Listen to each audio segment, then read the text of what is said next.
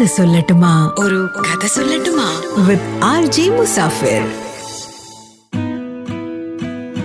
ഈ ലോകത്ത് പ്രശ്നങ്ങളില്ലാത്ത മനുഷ്യരില്ല. പ്രശ്നങ്ങളില്ലാത്തവർ മനുഷ്യരുമല്ല.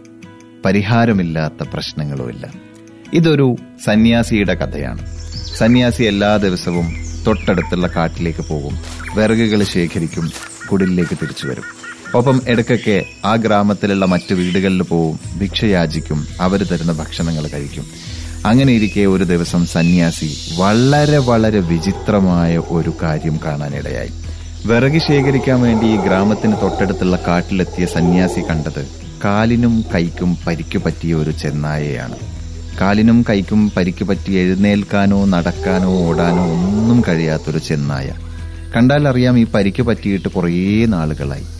പക്ഷേ എന്നിട്ടും ശരീരം മെലിഞ്ഞിട്ടില്ല. ചെന്നായക്ക് ആരോഗ്യപരമായി മറ്റു പ്രശ്നങ്ങളൊന്നുമില്ല. അപ്പോൾ ഇങ്ങനെ കാലിനും കൈക്കും പരിക്കു പറ്റിയ ചെന്നായ എങ്ങനെയാണ് വേട്ടയാടുക? എങ്ങനെയാണ് ഭക്ഷണം കഴിക്കുക? എങ്ങനെയാണ് ഇത്രയും ആരോഗ്യത്തോടെ ഇരിക്കുന്നത്? അത് സന്യാസിയെ അത്ഭുതപ്പെടുത്തി. ആ സമയത്താണ് ഭയങ്കരമായൊരു ഗർജനം സന്യാസി കേൾക്കുന്നത്. സന്യാസി ഭയന്നുകൊണ്ട് തൊട്ടടുത്തുള്ള ഒരു മരത്തിന്റെ മേലേക്ക് വലിഞ്ഞു കയറി മരക്കൊമ്പിലിരിക്കാൻ തുടങ്ങി. അപ്പോഴാണ് അവിടത്തേക്ക് ഒരു സിംഹം ഓടിപ്പാഞ്ഞു വരുന്നത്. സിംഹത്തിന്റെ വായിൽ വേട്ടയാടി പിടിച്ചൊരു മാൻകുഞ്ഞുണ്ടായിരുന്നു. സിംഹം നേരെ ഈ ചെന്നായിയുടെ അടുത്ത് വന്നു. ഈ ചെന്നായിയുടെ അടുത്തിരുന്നു കൊണ്ടാണ് ആ മാൻകുഞ്ഞിനെ ഭക്ഷിക്കുന്നത്. അതോടൊപ്പം തന്റെ ഭക്ഷണത്തിൽ നിന്നൊരു പങ്ക് ഈ സിംഹം ചെന്നായക്ക് നൽകുകയും ചെയ്തു. ഈ വിചിത്രമായ കാഴ്ച കണ്ട് സന്യാസി ആകെ സർപ്രൈസ്ഡായി അങ്ങനെ തൊട്ടടുത്ത ദിവസവും സന്യാസി ഇതിവിടെ സംഭവിക്കുന്നുണ്ടോ എന്ന് അറിയാൻ വേണ്ടിയിട്ട് അതേ സമയമായപ്പോൾ കാട്ടിൽ അതേ സ്ഥലത്ത് അതേ മരത്തിന്റെ കൊമ്പിൽ കയറിയിരുന്നു.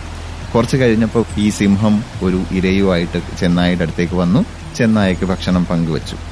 സന്യാസിക്ക് അപ്പോൾ ഒരു കാര്യം ബോധ്യമായി. ദൈവം ഉണ്ടെന്ന് മാത്രമല്ല ദൈവം ഓരോരുത്തർക്കും വേണ്ടുന്ന ഭക്ഷണങ്ങളും വിഭവങ്ങളും എത്തിക്കുന്നുണ്ട്.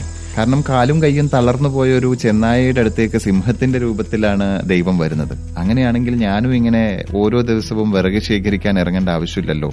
ഓരോ വീടുകളും കയറി ഇറങ്ങേണ്ട ആവശ്യമില്ലല്ലോ. ഞാൻ എന്റെ കുടിലിരുന്നാൽ ദൈവം എനിക്കുള്ള വിഭവങ്ങളും ഭക്ഷണങ്ങളും എത്തിച്ചു തരുമല്ലോ എന്ന് തീരുമാനിച്ച് സന്യാസി കുടിലിലേക്ക് നടന്നു. അങ്ങനെ ദൈവത്തെയും പ്രതീക്ഷിച്ച് സന്യാസി കുടിയിലിരിക്കാൻ തുടങ്ങി. രാത്രിയായിട്ടും ദൈവം വന്നില്ല. സന്യാസി വിചാരിച്ചു ദൈവം കുറച്ച് തിരക്കിലായിരുന്നിരിക്കും അടുത്ത ദിവസം വരുമായിരിക്കും. അടുത്ത ദിവസവും ദൈവം വന്നില്ല. ദിവസം രണ്ട് കഴിഞ്ഞു മൂന്ന് കഴിഞ്ഞു നാല് കഴിഞ്ഞു ഒരാഴ്ച കഴിഞ്ഞു പോയി. സന്യാസിക്ക് വിശന്ന് തുടങ്ങി. കഴിക്കാൻ ഭക്ഷണമൊന്നുമില്ല. ഭക്ഷണപ്പൊതിയുമായിട്ട് ദൈവം വരും എന്ന പ്രതീക്ഷയിൽ പ്രാർത്ഥനയിൽ കഴിഞ്ഞുകൂടുകയാണ് സന്യാസി. പക്ഷേ ദൈവം സന്യാസിയെ തിരിഞ്ഞു നോക്കുന്നില്ല. ദിവസങ്ങൾ പിന്നെയും കഴിഞ്ഞുപോയി.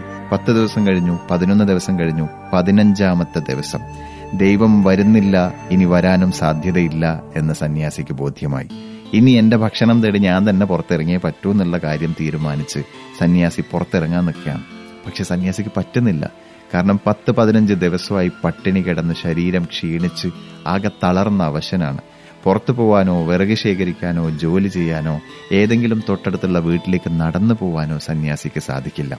ആ സമയത്താണ് സന്യാസിയുടെ കുടിലിന്റെ മുന്നിലൂടെ ഒരാൾ നടന്നു പോകുന്നത്. അപ്പൊ അയാളോട് സന്യാസി രോഷത്തോടെ ഈ ദൈവത്തിന്റെ ക്രൂരതയെക്കുറിച്ച് പറഞ്ഞു. ആ വഴിപോക്കനൊന്നും മനസ്സിലാവാതെ ഇങ്ങനെ പകച്ചു നിന്നു. അപ്പൊ സന്യാസി മുഴുവൻ കാര്യങ്ങളും വിശദീകരിച്ചു. കാട്ടിൽ കണ്ട പരിക്ക് പറ്റിയ ചെന്നായയെക്കുറിച്ചും സഹായിക്കാനെത്തിയ സിംഹത്തെക്കുറിച്ചും ഒക്കെ പറഞ്ഞു. ഒരു ചെന്നായയെ പോലും ദൈവം ഓരോ ദിവസവും സിംഹത്തിന്റെ രൂപത്തിൽ വന്ന് ഭക്ഷണം കൊടുത്തിങ്ങനെ ഊട്ടുന്നുണ്ടെങ്കിൽ ഒരു സന്യാസിയായ എനിക്കുള്ള ഭക്ഷണം ദൈവം എന്താണ് എന്റെ കുടിലിൽ എത്തിക്കാത്തേ? അതുകൊണ്ട് തന്നെ ദൈവം ഇല്ല എന്ന് സന്യാസി പറഞ്ഞു. അപ്പൊ ആ വഴിപോക്കൻ പറഞ്ഞു ഹേ വിഡ്ഡി താൻ എന്തൊരു വിഡ്ഢിയാണ്. ദൈവം തന്നെയാണ് സിംഹത്തിന്റെ രൂപത്തിൽ വന്ന് ആ ചെന്നായയ്ക്ക് ഭക്ഷണം കൊടുക്കുന്നതും. പക്ഷേ നിങ്ങളെ ഒരു ചെന്നായയാക്കാനല്ല ഒരു സിംഹമാക്കാനാണ് ദൈവം ഉദ്ദേശിക്കുന്നത്.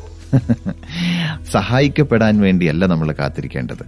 ആദ്യം സ്വയം പര്യാപ്തനാവുക പിന്നെ മറ്റുള്ളവരെയും സഹായിച്ചു തുടങ്ങുക.